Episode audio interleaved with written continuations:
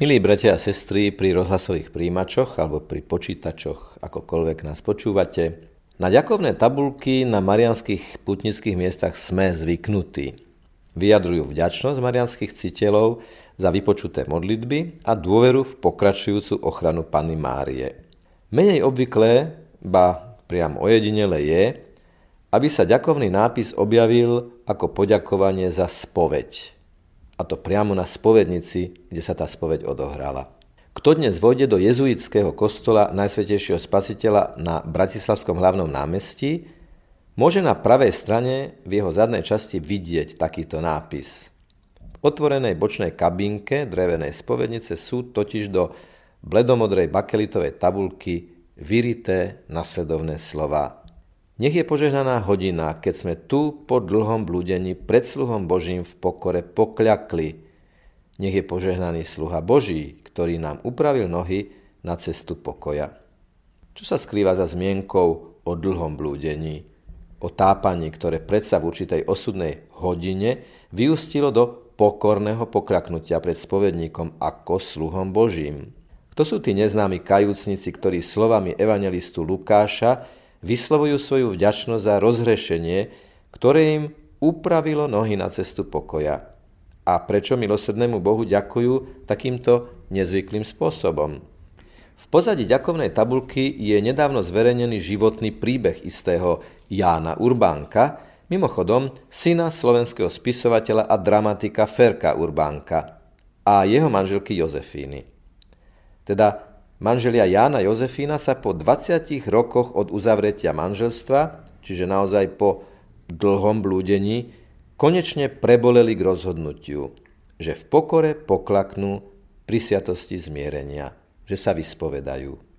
Na rozrešenie od jezuitského sluhu Božieho, pátra Františka Paňáka, spomínala pani Jozefína ešte ako vdova celý život.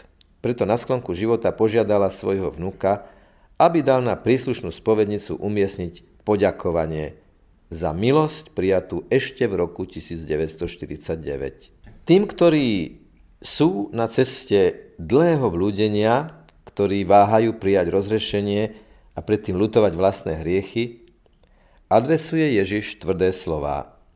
Čítame ich v nedelnom evanieliu. Ak nebudete robiť pokánie, všetci zahyniete.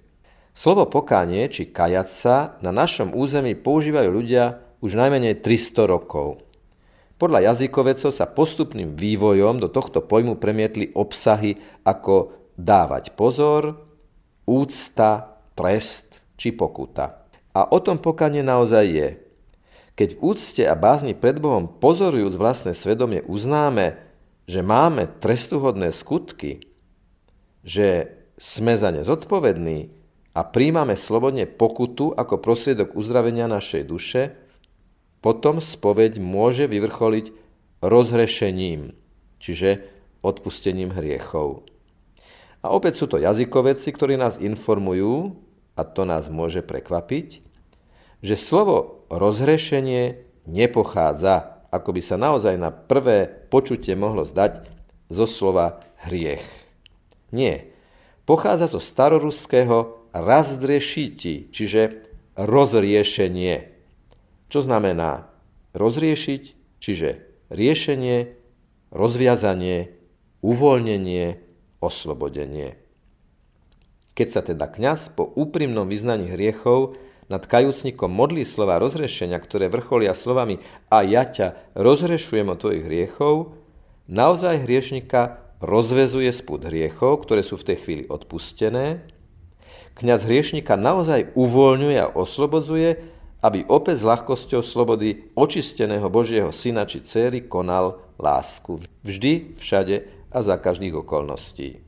Milí poslucháči Rádia Lumen, kňazi vo veľkom pôste čakajú v spovedniciach, aby realizovali mandát prijatý od zmrtvých stáleho Ježiša.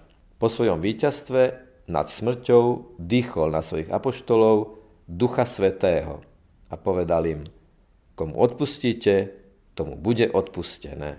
Škoda by bola nevyužiť toto pozvanie zažiť víťazstvo nad hriechom a začať nový život.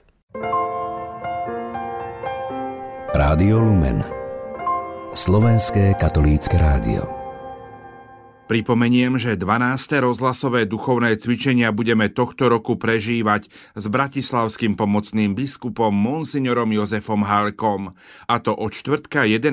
apríla do soboty 13. apríla, tesne pred kvetnou nedeľou. Pridajte sa aj vy.